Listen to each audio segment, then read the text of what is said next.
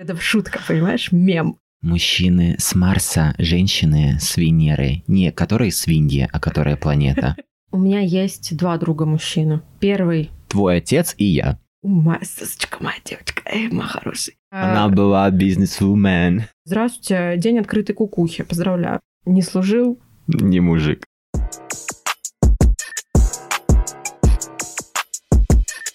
Здравствуйте, добрый день, добрый вечер, всего хорошего, денежного настроения. С днем денег.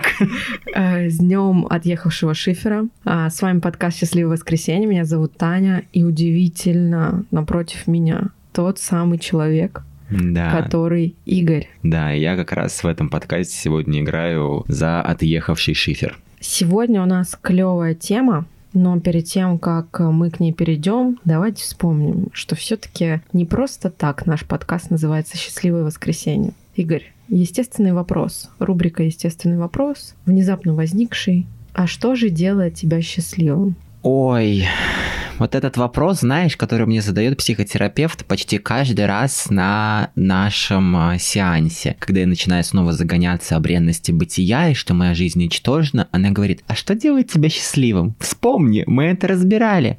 Я думаю, блин, реально. Наверное, меня делает счастливее, когда я закрываю какие-то свои базовые потребности в плане еды, а, сна, и отдыха. Сейчас у меня с этим туго, потому что из-за повышенной тревожности я очень рано просыпаюсь. Когда бы я ни ложился, ложусь я в 12, в час 2, типа в 6-7 утра, все, проснись и пой, доброе утро, мир! И я уже устал, если честно, просыпаться так рано, поэтому вот здесь у меня это провисает. Наверное, меня делает счастливым э, любая мелочь на самом деле. Какой-то смешной тикток, какой-то смешной мем, отсутствие пересдач в моей жизни. Ну вот, к сожалению. сейчас ты несчастлив. Ну, я сейчас так скажу. Я в стабильном состоянии, потому что счастье для меня это очень сложная категория. Она сравни с таким каким-то экстазом и эйфорией. Я считаю, что счастье, оно Любит тишину? ну, это тоже, да.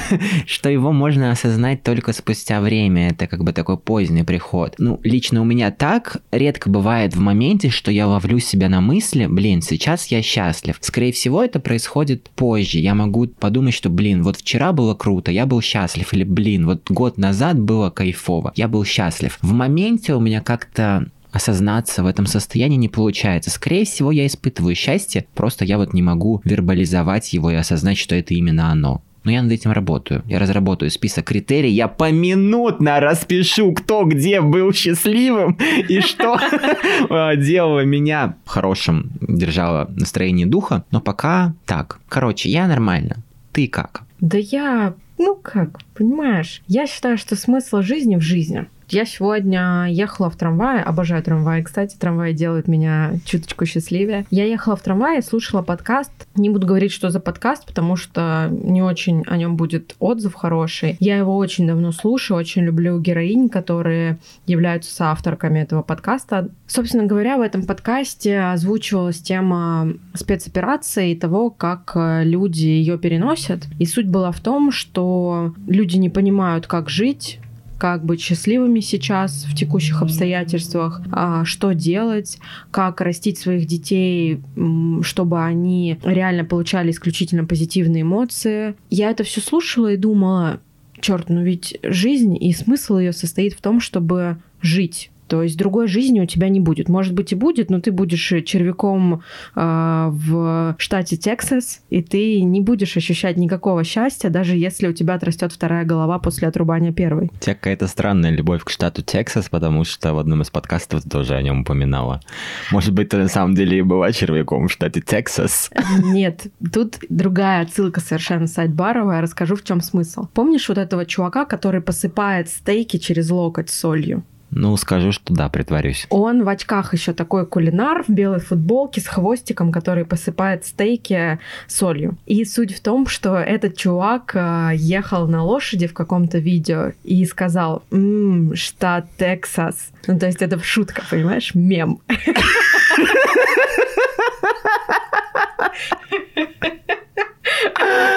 Окей. Вот, и мне почему-то это запомнилось, я теперь тоже периодически Периодически вспоминаю штат Тексас. Собственно говоря, о чем я? Я сегодня ездила в офис, а я тебе могу честно сказать, что у меня открытые пространства громкие звуки и обилие людей, которые еще улыбаются и живут жизнь, вызывает в последнее время какое-то непередаваемое ощущение кринжа. Кринжа. Кринжа, абсолютно точно. А мне тяжело находиться вот в этой общности. Несмотря на то, что я весь день притворялась нормальным человеком, к вечеру мне реально начали сдавать нервы. Я это поняла, когда, сидя в трамвае, я реально не могла определиться. Музыка, подкасты, Артемий Лебедев или что-то еще. Вот у меня настолько к вечеру обострилось восприятие реальности, я прям реально сдержала на штыках, потому что мне в какой-то момент стало настолько неприятно находиться в этом огромном красивом офисе, что я попросила Полину, Полина, hello, я знаю, ты слушаешь этот подкаст, очень тебя люблю. Полина, пусти меня домой, слушай, я не могу. И поехала домой, попытках по дороге успокоиться слушала этот подкаст, от чего а, вот эти все мысли о спецоперации и происходящем вокруг, они меня наоборот заземлили. Мне стало спокойнее, потому что я поняла, что что бы ни происходило, надо жить жизнь. Это единственное, чего нельзя избежать. И какова бы она ни была, твоя задача реально пытаться приблизить ее к максимуму эмоций положительных в первую очередь. А, конечно, отрицательные не хочется никому желать испытывать, но может быть и так, что вас накрывает эта тревога. И на самом деле у меня тоже сейчас такой период, когда я просыпаюсь иногда уже сидя на кровати. То есть я вот настолько мне тревожно внутри сна своего, что я аж вскакиваю. И просыпаюсь уже, когда вскочила, сижу на кровати и открываю глаза в этот момент. И мы на самом деле хотели это обсудить, но как будто бы сегодня у нас есть э, тема поинтересней. И мне кажется, что немножко снизить градус тревожности и посмеяться, а еще вспомнить о том, как мы живем нашу жизнь, и что у нас было, а что еще сколько всего будет, как будто бы сейчас полезней. Поэтому тема наша сегодня очень э, интересная. Она называется «Мужчины с Марса, женщины с Венеры». Не которые свиньи, а которая планета. Существует ли между ними дружба? Поехали. Ну что, Игорь, сколько у тебя подружек? Я наконец-то хочу узнать ответ на этот вопрос. Блин, мне кажется, у меня не хватит пальцев, чтобы пересчитать. Ну, давай я дам вилку. Наверное... А может быть, ложку? А может быть... В глаз? Или что-то другое? А, ну, мне кажется, типа от пяти. Вот. 4, 5, 5, Игорь? От 5, ну, не, не знаю, ну, короче, блин, ну вот 5, 6, 3. Все, этот мем, короче, не закончится. Между нулем и десятью. Ну, это на самом деле не важно, мне кажется, потому что, ну, мне сложно еще ответить на этот вопрос, потому что это разные уровни близости. И раньше у меня было разделение на то, что вот ты моя лучшая подружка, ты моя самая лучшая подружка, а ты просто подружка, а ты приятельница. Сейчас я понимаю, что, ну, это немножко какое-то искусственное разделение, и я могу назвать э, своими друзьями тех людей, с которыми я там не так часто общаюсь, или с которыми я меньше общаюсь, чем, например, с тобой или с какими-то другими людьми, с которыми я уже достаточно долго дружу. Они тоже мои друзья, просто, э, наверное, в какой-то разной степени, по разному уровню близости. Я дружу в основном только с девочками, почему-то вот э, с мужчинами у меня дружить не получается, потому что, ну, как какое-то кринжовое вот ощущение всегда есть от этого. Хотя у меня есть э, друзья-мальчики, это ребята, с которыми я танцевал в одном коллективе, мы с ними встречаемся, общаемся и очень круто проводим время. Наверное, вот это единственные такие островки а, маскулинности в моей жизни, с которыми я поддерживаю контакты. Слушай, с теми девочками, с которыми ты близко дружишь и общаешься, как складываются ваши отношения и почему ты уверен, что это действительно та самая дружба, о которой мы так много выпусков разговариваем? Слушай, мне кажется, чтобы ответить на этот вопрос, нам нужно открыть какой-то толковый словарь и прочитать значение слова «дружба», потому что дружба, она... Э, ну, я пошутил, не нужно это делать. Дружба, она же может по-разному восприниматься, и я совершенно не уверен, то есть, э, что тот человек, которого я называю своим другом, он испытывает ко мне идентичные чувства. И в моей жизни было такое не раз, что когда я начинал дружить э, с девочками, с моей стороны это были дружеские чувства, а потом с их стороны это перерастало во что-то большее, и понятно, что когда я осознавал, что я не могу дать им то, чего они хотят, мне приходилось капитулироваться из этих отношений. И это на самом деле, ну, большая проблема, потому что я так потерял много важных людей. А, не могу сказать, что я сейчас там плачу ночами и вспоминаю, как это было прекрасно, но просто в моменте это было не очень. И вот такая штука, когда вы не сходитесь в направлениях, не сходитесь э, в целях э, вашей коммуникации, когда от тебя хотят чего-то большего, а ты не можешь это дать, это очень угнетает. Но, как мне сказала однажды моя подруга, с которой мы уже не общаемся, дружба между мужчиной и женщиной возможно лишь в одном случае, когда вы сексуально друг друга не привлекаете.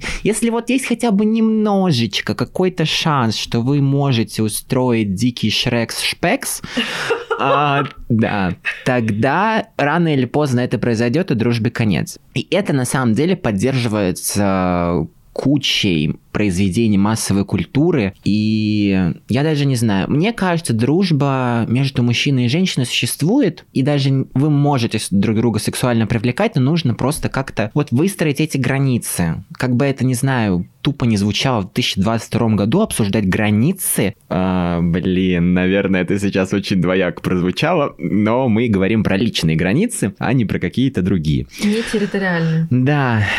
А, но в любом случае границы определять важно, и мне кажется, дружба между мужчиной и женщиной возможна, если они оба, ну, у них у обоих развит эмоциональный интеллект как-то, и они понимают, что дальше дружбы идти не стоит. Я очень сильно поддерживаю твою точку зрения, потому что у меня есть два друга мужчины. Первый... Твой отец и я. Четыре.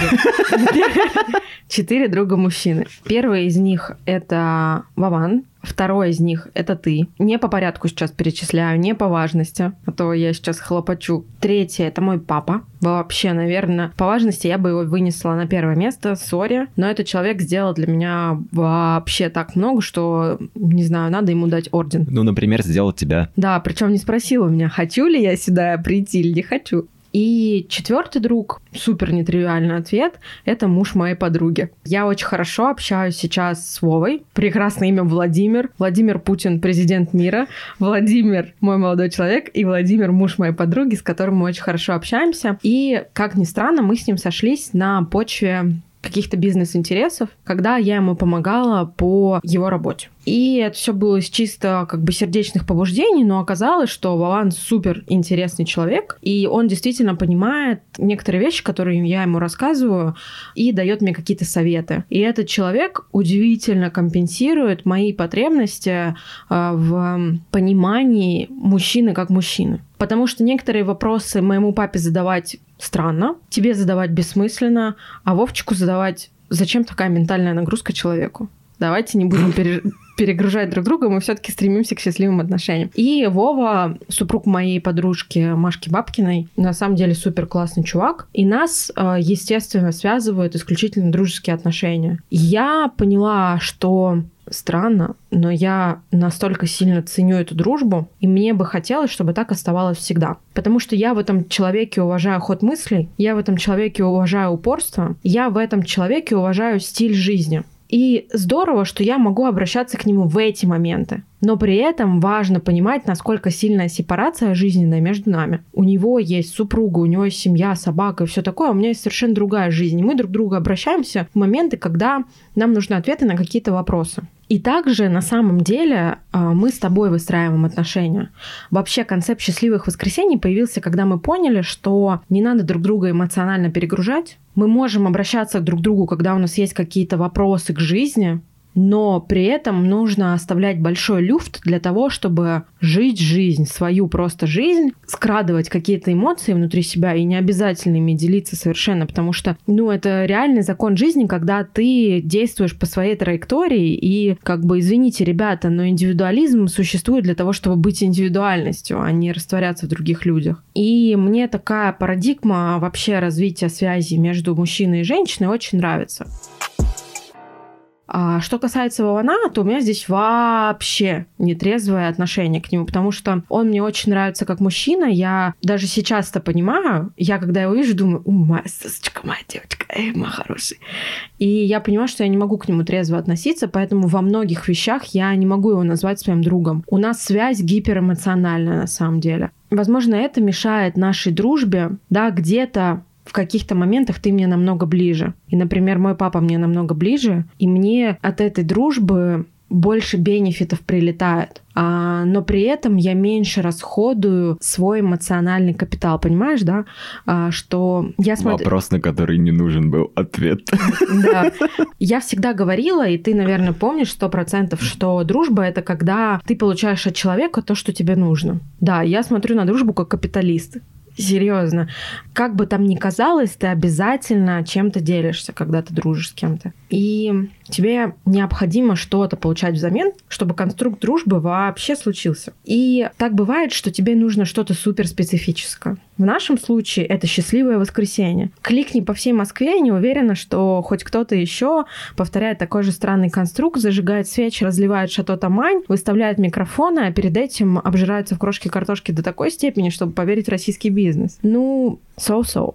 Но тем не менее, вот мне это нужно. И я для себя этот конструкт определила. Что касается неудачных примеров дружбы между мужчиной и женщиной, у меня их, к сожалению, очень много. И так складывались а, порой мои отношения с а, мужчинами, а, что это просто меня изнутри разъедало. Причем это мужчины, не с которыми у нас были какие-то отношения физиологического плана, совершенно нет, а люди, которые ко мне приходили как человеку, который им потенциально интересен, но потом все скомкивалось в какую-то ерунду. Был у меня один такой пример. Взрослый мужчина. Мы с ним общались по поводу рабочих вопросов, и так случилось... Да, у тебя вообще все друзья, ты с ними общаешься по поводу рабочих вопросов. Ну, вот такой вот я... Она была бизнес-вумен. Широкоориентированный специалист.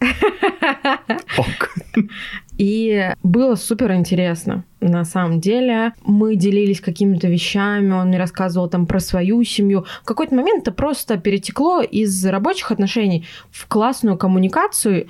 Извини, в Москве и вообще в мире, мне кажется, все строится на нетворкинге. Если тебя знают, тебя позовут. Тебя не знают, тебя оставят за воротами. Поэтому для меня нетворкинг — это огромная часть моей жизни. Я реально много общаюсь с людьми. И для меня ничего странного в том, чтобы съездить с кем-то пообедать, нет. Так вот, мы с этим дядькой едем обедать один раз, второй раз. И в какой-то момент я понимаю, что у него шифер немножко отъезжает. Здравствуйте, день открытой кукухи, поздравляю. Он пытается в какую-то непонятную плоскость это все увести. И вот это настолько меня сбило в плане того, что это совершенно не то, что я ожидала. И мне казалось, ну, здравствуйте, вот общение, пожалуйста, я делюсь с вами своим культурным капиталом. Ну, мне кажется, я очень интересный человек. Да, это нескромно звучит, но я могу рассказывать много всяких вещей, и это один из конструктов, который мне помогает держаться на плаву. И когда человек пытается все это перекомкать, переломать и выводит это в плоскость э, физической привлекательности или не приведи Господь еще чего похуже, все ломается. Поэтому я согласна с тобой, что дружить можно только с теми людьми, которым ты не испытываешь никакого физиологического влечения. Это была не моя мысль, это была мысль моей подруги. Я, кстати, не пришел к какому-то умозаключению, почему дружба между между мужчиной и женщиной возможно или нет. Для меня это все еще загадка. Не знаю, правда. Нет, наверное, какой-то универсальной модели, универсального правила, почему так или иначе, но я знаю точно одно, что существует какая-то вот парадигма, что этого не существует. Вот, простите за тавтологию. И, возможно, если сменить эту парадигму и показывать как-то, что нет, ребята, кому он можно дружить вне зависимости от пола, гендера, расы, интересов, потому что на самом деле друзьями могут стать абсолютно разные люди. Иногда я думаю, что у меня с моими друзьями есть из общего только, не знаю, российское гражданство. Ну, какие-то, вот знаешь, такие факторы. Я иногда задумываюсь, что, блин, мы же вообще разному по на жизнь смотрим. Но в этом и круто, что дружба мне дает э, возможность как-то посмотреть на жизнь с другой точки зрения, с более осознанной, с более оптимистичной, с более пессимистичной, хотя я не знаю, может быть ли более пессимистичная точка зрения, чем у меня. И это круто. Мне кажется, социальные вот эти контакты, они немножко раскрывают твои шоры и позволяют смотреть на 360 и складывать какую-то вот картинку бытия, которая, ну, как будто на самом деле есть. Понятно, что правды и истины не существует, ее невозможно добиться, но вот через людей можно познать мир а, намного глубже, чем если замыкаться на каком-то одном человеке, своем партнере, впадать в созависимость, так картинка очень э, сужается. Ну, как это любимый мой пример с едой, Почему у меня там много друзей, не могу их перечислить там на пяти пальцах, потому что питаться нужно разнообразно. И даже если ты очень любишь крошку-картошку, если ты будешь есть ее каждый день, в какой-то момент ты просто, ну, ее возненавидишь. Захотелось. Это пока, поэтому, ну, ты все равно видишь, ты как бы миксуешь. Сегодня там поела крошку-картошку, завтра в теремке, еще завтра типа салатик приготовила. Потому что не нужно, чтобы приедалось. Когда приедается, ты начинаешь это отталкивать от себя и ненавидеть. Поэтому, мне кажется, здорово иметь э, много друзей, общаться с мужчинами, с женщинами, э, с представителями разных э, национальностей, сексуальных ориентаций, представителями разных возрастов. Потому что так ты прокачиваешь вот это свое умение смотреть на мир широко и получаешь от этой жизни больше эмоций. Слушай, ну а с другой стороны, не каждый человек, от которого ты получаешь эмоции, может стать твоим другом. Начнем с этого. Я согласна, а, что самое крутое, что могут дать тебе твои друзья, это эмоциональная поддержка ответы на вопросы бытия, которые тебе недоступны или ты там зашоренный, да, не можешь видеть реальность такой, какая она есть. При этом я понимаю, что далеко не все люди, которые компенсируют мне недостаток эмоций или же помогают мне как-то справиться с текущими неприятностями, это мои друзья. Хорошо, давай мы сейчас с тобой попытаемся выработать э, секретную формулу дружбы. А для этого я предлагаю проделать тебе психологическую практику и посмотреть на дружбу с другой стороны. Обычно, когда мы говорим о друзьях, ну и вообще о людях, о том, что мы хотим, мы как будто требуем чего-то от мира. Я хочу, чтобы у меня был партнер богатый, чтобы он меня поддерживал. Я хочу, чтобы что-то там меня любили родители, чтобы меня уважали мои коллеги. Но я сейчас предлагаю нам с тобой немножко обратить а, фокус на себя и подумать, а каким я другом хочу быть для своих друзей. То есть ничего я требую от своих друзей, какими они должны быть, а наоборот, что я могу как друг дать своим близким людям. Слушай, у меня есть на самом деле готовый ответ на эти вопросы. Я всегда знала, что моя сильная сторона это кризисный менеджер. И я знала, что я могу за волосы человека вытащить из самой глубокой дыры, в которой он оказался. При этом моя эмпатия из маленькой такой э, маленького шарика, маленькой пупучки, которая живет внутри меня, в момент, когда у моего друга случается кризис, вырастает в огромный воздушный шар. То есть я намного лучше чувствую драму именно, чем счастье. Поэтому пункт номер один в этом списке я бы хотела чтобы люди обращались ко мне, когда им плохо. Потому что я супер отзеркаливаю все плохое и э, могу им помочь справиться с тем, что у них накопилось на душе, случилась какая-то грязь, и им хочется, ну вот как-то вынырнуть из этого. Это первое, что я бы хотела сказать. Второе, мне хочется быть крутым собеседником и не в последнюю очередь крутым слушателем. Потому что я всегда тебе говорила и всегда себе говорила, что мне кажется, что мою картину мира складывает мое окружение. Там чуть-чуть, здесь чуть-чуть, здесь послушала, там узнала. И так складывается не только эрудиция, но и, в принципе, мое понимание мира. И, как любят говорить психологи, все из детства, у меня все из детства, потому что у меня супер эрудированный батек, обалденно логически мыслящий, рационально мыслящий.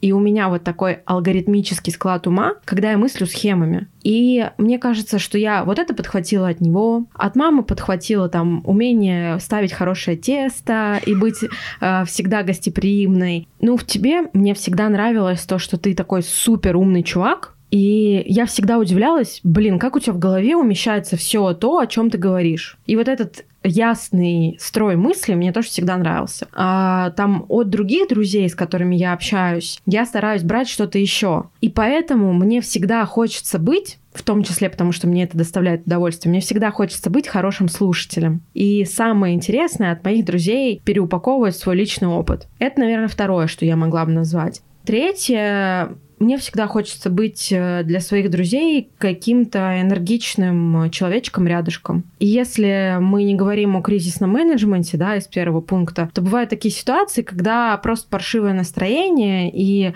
хочется чего-то такого вот просто классно провести время. Мне хочется быть тем человеком, который будет легкий на подъем с годами у меня стало это получаться все сложнее, честно говоря, и я становлюсь все тяжелее и тяжелее на подъем, потому что я становлюсь такой размеренной какой-то, думающей все время. Я набираю вес. Но, тем не менее, я смотрю на своего папусика, лопатусика, и вижу, что в 60 лет единственное, о чем он думает, что вот бы завтра тусовка. И мне на самом деле хочется оставаться таким же человеком. Вот эти три пункта, и они лежат все в плоскости какого-то позитивного мышления, мне хотелось бы сохранять для своих друзей. В последнюю очередь грузить их какими-то своими негативными мыслями, которых тоже бывает и не одна, и не две за день, а с десяток. И в последнюю очередь, знаешь, высасывать из них какую-то энергию, наоборот, ею делиться, потому что я точно знаю, что она у меня есть. Другой вопрос, если мы говорим про мужчин и женщин и про дружбу между мужчинами и женщинами, эмоциональный обмен как будто не всегда стоит на первой ступени. Я замечаю, что те друзья, с которыми я общаюсь, для них важен вот э, обмен какими-то интересными вещами. Им важно узнавать что-то от тебя. Опять-таки сублимировать какой-то опыт на своей стороне. Ну, интеллектуальный обмен, ты хочешь сказать. Да, и когда ты просто такой джингл-белсик веселенький, это не всегда э, мужчинам интересно. Под мужчинами я здесь подразумеваю, естественно, своих друзей. Все остальные ребята, вы не мужики. Не служил? Не мужик. Да. И поэтому здесь э, нельзя как-то категоризировать то, что необходимо людям и мужчинам, да, если мы говорим вот конкретно о сегодняшней теме, что тебе нужно. При этом э, нельзя же вообще как-то категоризировать, да, дружбу. Она существует вот как персональный конструкт между двумя людьми. И он может быть только индивидуальным, как будто. Мне кажется, в предыдущем а, своем монологе ты употребила ровно три русских слова. И это были предлоги. Все остальные откуда ты пришли. Давай я тебе расскажу, каким другом я хочу быть. У меня тоже есть а, готовый ответ на этот вопрос, потому что я это разбирал. У меня созвучная на самом деле есть штука с тобой. Это про поддержку. Я тоже хочу поддерживать э, своих друзей, и чтобы они не боялись ко мне обратиться. Я понимаю, что в какой-то период своей жизни я, возможно, создал такой образ, отталкивающий, колючий, э, вечно нагруженный своими проблемами, и некоторые из моих друзей э, могут закрываться и думаю, ой, господи, я не буду его грузить своим проблемам, у него там и так все плохо, лучше я буду с ним веселым. Я бы на самом деле так не хотел, и я всегда рад, когда со мной кто-то делится чем-то тяжелым. Я всегда стараюсь помочь, насколько могу. А, единственное, что я не хочу заигрываться в спасателя, и я хочу поддерживать только если люди сами хотят этого и готовы, потому что есть такие, ну, были у меня отношения, когда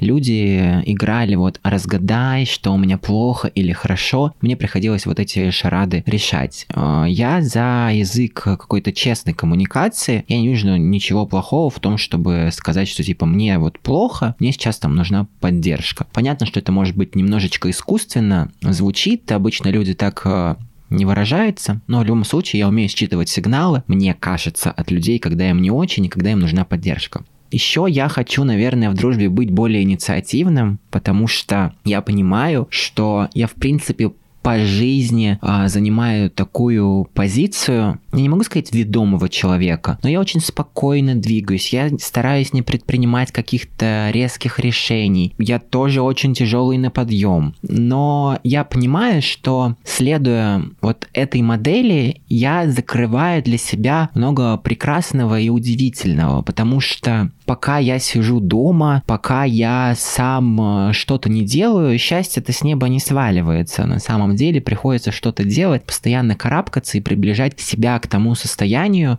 э, к которому ты хочешь. В дружбе я замечал, что я не проявляю много инициативы, а то есть я всегда жду сообщения, жду, пока меня позовут погулять, куда-то еще, что-то поделать вместе. Я думаю, что ты тоже это замечала, что э, обычно инициатор чего-то прикольного, веселого и так далее э, в наших отношениях это ты. Но вот как раз, э, когда у нас случился этот кризис, я понял, что мне уже хочется чего-то другого, потому что ты столько э, делаешь, отправляешь ресурсов для того, чтобы вытащить меня, и мне как-то захотелось тебе и вообще всем моим друзьям тоже отдавать это. Поэтому я иногда стараюсь как-то, может быть, минимальными действиями проявлять инициативу, предлагать что-то, э, решать, куда мы пойдем, решать, про что мы будем записывать подкаст. Ну, я стараюсь взять инициативу в свои руки, потому что я уже устал на самом деле быть вот этим каким-то безалаберным мальчишкой.